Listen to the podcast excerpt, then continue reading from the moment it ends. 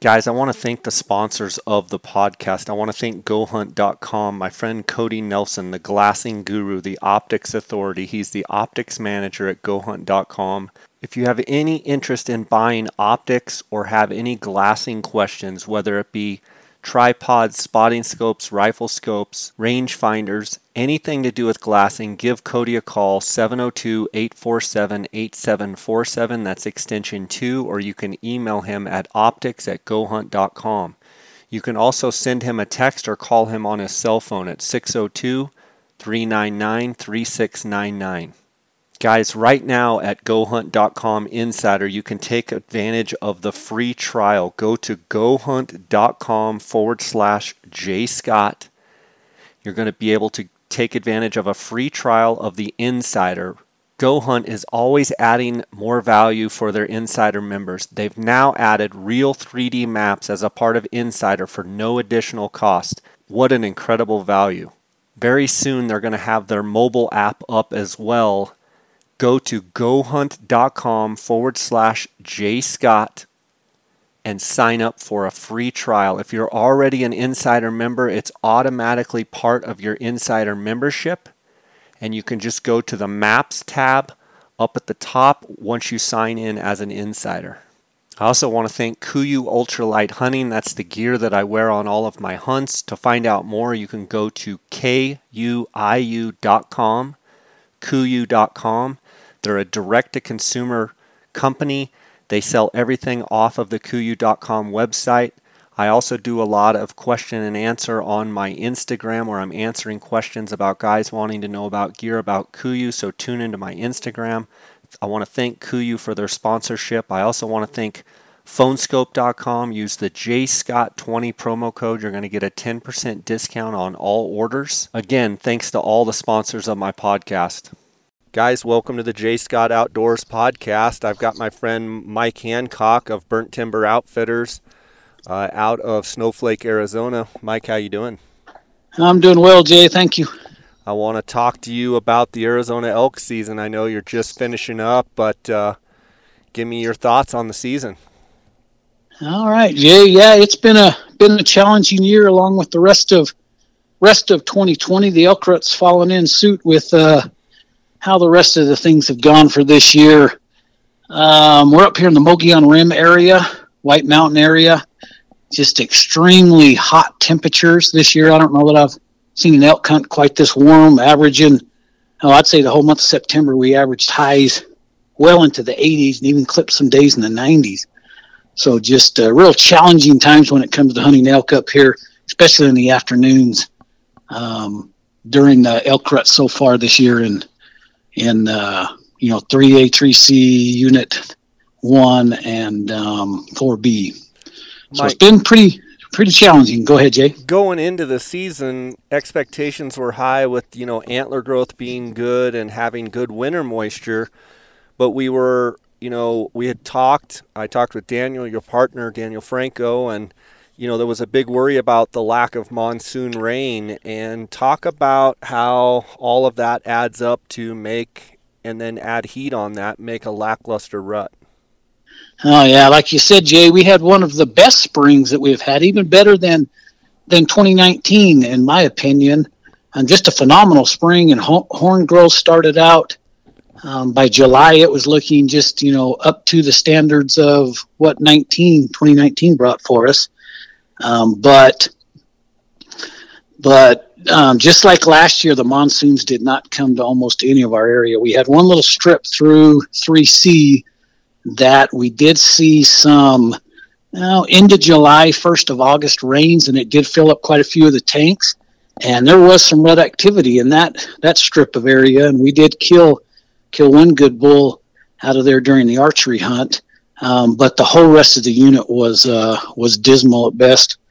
Um, to try to describe as far as the monsoons goes and the elk, it did not distribute our elk up here, and I'm speaking primarily. I spent me and Daniel both spent the whole month in um, in 3A 3C, and it did just it just didn't distribute the elk like it usually did. They didn't come very far down into the bottom parts of 3C. Um, just a few resident elk stayed in 3A. and usually those elk will come over the rim and just push all the way down as it as it greens up and the, you know follow the monsoons down. And without them, it didn't seem to happen. We we had areas this year where there were not even any elk um, to speak of during the rut where they usually rut. So, yes, you know, it re- really was uh, was a proof how important those monsoons are when it comes to to getting those elk distributed out. How did the antler growth actually end up finishing out? I mean, did you have lots of pretty good bulls, or was it just you didn't have the number of elk come across the reservation like normal and couldn't really tell if you had any good bulls? I think antler growth was uh was the same. We watched some of our resident bulls that uh that you know were as good last year, maybe maybe a few a few just a little bit short on growth, um, but we did not we did not see the elk come over like we generally do. You know, as the season goes on in our units, they usually you know we'll see new bulls well into the rifle hunt, and as of yesterday, I mean it's the go check the same bulls you know every every time in the same place. And where there's usually eight or ten bulls there's just a couple and they're not talking very much. So um, yeah horn growth horn growth and distribution were definitely rough in a lot of the units you know up along the fort apache indian reservation and and down down a little lower into some of this lower country of 4b do you think do you think actually the cows may not cycle this year or do you think that potentially here you know, mid October and during some of this, you know, mule deer hunt and stuff that you'll actually see some of this real late rut action. What are your thoughts? What what do you think is going to happen? Well, I'm sure they'll cycle this year. Um, they'll, uh, you know, nature's going to run its course. I think the timing will be a little bit later. This morning, I got a few reports that, you know, hey, I'm hearing I'm hearing a couple of bulls in here um, you know, in some spots where we haven't been hearing bulls. So it's slowly taking place, but I'm I'm sure it's going to take place sometime. Um, you know what was different this year? It seemed like instead of ten or twelve cows, you know, getting rutted by five or six bulls, there was one bull with him, and when he doesn't have any competition, he doesn't have to be very vocal. And I think the rut's still taking place. We still heard you know, there's still bugling going on on the Fort Apache. You drive up along the 300 road and you hear hear bulls going over there, but they're just not crossing up and over this year. So what little bit of rut we were going to have, you know, as it as nature and we as humans force it to, um, the pressure kind of shut them down on our side of the fences. That was the um, next was question st- I was going to ask you: is how was the pressure distribution throughout 3C with with it being tough? You know, did it oh. jam everybody on a couple of the hot spots? Oh yes, it you know it took took a few days, and the guys that got their scouting in and found some of those those water holes that you know those dirt tanks that did catch catch the water. Um, you know everybody kind of flocked to there. When you get pockets of bugling, you know guys get out early in the morning and can hear four or five bulls going, and it only takes one bump or you know one wrong wind direction, and you're done for the morning. You know ten minutes into it. Right. Um, so yes, pressure that's always a problem in some of these units. You know that uh, when you have just pocketed bugling through, you know our units are lots of times distributed pretty good, and you know we won't run into that many people. But this year, everywhere I went, I would walk into somebody. How were how was the hunting in one and um, 4B and you know 3B? Some of those areas around 3C. What have you heard? Um, you know, we did have a client up in Unit One. He ki- killed a good bull. It was it was similar to what we were seeing here in 3C, maybe just a little bit better. Um, you know, they did have a little bit greener feed, and I think they definitely had their elk distributed out a little bit more. Um, it was it was a weak rut. Um, I think across the the board up here where we're at for sure. Um, but uh, I know Unit One experienced a little bit more. Three B same same as Unit 3A3C and Unit 4B, with 4B being a little bit slower. They get a little bit more pressure than we do, and they're definitely more concentrated in certain areas, and you can really struggle in some of those, you know, areas in 4B when it comes to chasing the rut. Um, we do have a hunter coming up next week, and those uh, they they call it an any elk limited opportunity hunt down in the north, and a lot of those bulls will push down later in the year. And and it can be pretty good. So we'll see how that turns out with this one more hunt coming up. But do you feel you know, like with the timing of the rut and everything being slow that actually you might find some decent bugling out there? Well, we, we, we've been on that course, what we've thought for the past, you know, all of September. Oh, it's going to get going next week. It's going to get going the next week. I think until things cool down, these temperatures, um, it's going to be tough. You know, we're sitting on the 30th of September and snowflake and it's 84, 85 degrees. Not to mention, um, you've got really full moon. I think it goes full here in the yes. next day or two. Correct. So that that'll be challenging too. I think that's gonna that's gonna get them going a little bit. The full moon, you know, I always thought the full moon in um, September was about time those elk would really get going, and this year it happens to be at the very end, first of October. Um, so I, I, anticipate there will be some rut activity at least in the evenings. Um, getting starting to cool off in the evenings. You know, we were sitting in the 50 degree temperatures early in, in the hunt, and we're getting down into the upper 30s and some low 40s now. Um, so you know that'll that'll cause a little bit of movement in the evenings, but um, the days and afternoons have been as tough as they've been in a long time. What about broken with, antlers? Have you seen many broken points at all? In the last week, yes. So that's that's one reason we know the the ruts, you know, still taking place you know, we we saw a bull yesterday with, in fact, last night with a broken beam and at least two broken points on his other side. So he had definitely been aggressive and had, been, um, you know, rutting around the area. So yes, broken beam or broken uh, points and whatnot. We've been seeing them for a week to ten days, um, which is which is about normal.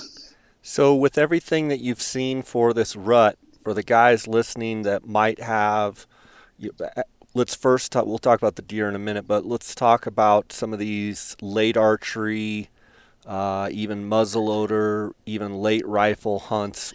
What are your thoughts from what you know now for those guys listening that might have some of those handful of units for those later hunts? Well, definitely water is going to be the key there, um, which it is with with elk. It's supposed to stay dry, from what I'm what I'm reading, you know, into the next two or three months and into the early winter, it's supposed to stay dry. Um, so that's going to definitely be water and feed is definitely something to be looking for. Guzzlers, um, a lot of these solar wells, they've got real popular down in some of this lower country where they're running miles of drinkers and solar wells in the elk. You know, they'll, that'll distribute those elk a little bit. But feed and water, horn growth, and all that, the elk are still there. They're just a little bit tougher to find you know, we resorted to during this last week or two, sitting and glassing. You know, you're not you're not being able to get on the ground and run and, and chase bugles. Yeah, run and gun like you usually do. So we're we got guys on top of hills, or we're even starting out up, you know, glassing, and literally no no movement until you know the last 15, 20 minutes of the night. Um, so makes those evening hunts. I mean, almost almost where you can't even get a chance. Yes. And by the time maybe you get something up on their feet, by the time you get to it, you, you know, it's past shooting light and you, you, you know, you're done. And it, it makes that hunt, you know, a 14 day archery hunt, it makes it a long hunt when there's basically no action in the evening. Oh, it's it's been a grind this year. It has definitely been a grind. Talk to me about the uh, 3C deer, um, what you're seeing as far as bucks and your anticipation. I'm sure you guys have some hunters for this uh, deer hunt coming up in a handful of weeks. What are your what are your think? What's your thoughts? You know, in comparison to last year, um, I, I we I think we saw. I know I did, and I know Devin did, and um, I think Daniel also falls into that. We saw more bucks this year and better bucks than we've seen in a while. And I don't know if that happens to be because they're maybe they're more concentrated around the what waters out there. I think that plays a part in it. Um, but you know, kind of anticipating some decent decent deer hunt this year. Um, last going into last fall, we struggled. You know, we hunted six weeks of of elk scouting and elk um, hunting, and you know, I can only think of a handful of 170 you know 160 plus type bucks in 3C that I came across, and this year, you know, I can think of 20 or so. So I'm I'm anticipating the uh, 3A 3C deer, and we yeah we do have a, a number of clients in it. Um, to possibly be pretty good this year. Horn growth is is about the same as last year. You know, you definitely like those to see those summer rains to really help those mule deer in July and August. Um, but you know, we're running some trail cams and the bucks that we're seeing it, it you know could be a little bit better for horn growth on the mule deer, but you know it doesn't quite affect them like it does the elk. But it definitely we had we do have a couple of bucks that are you know a little bit smaller than they were last year down in our low country. So anticipating a, a decent hunt in the the 3A3C.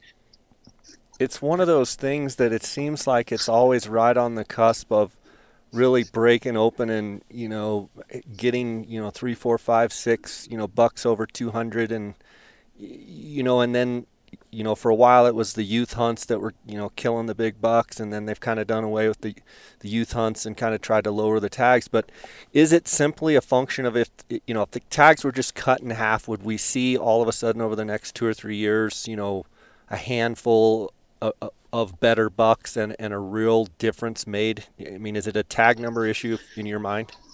I don't. I don't think so. It went to uh, oh, I can't remember what they call those units that they'll um, alternative management or? Oh, there you go alternative management. It went to that five or six years ago. We only have 100 tags in there and not a lot of archery.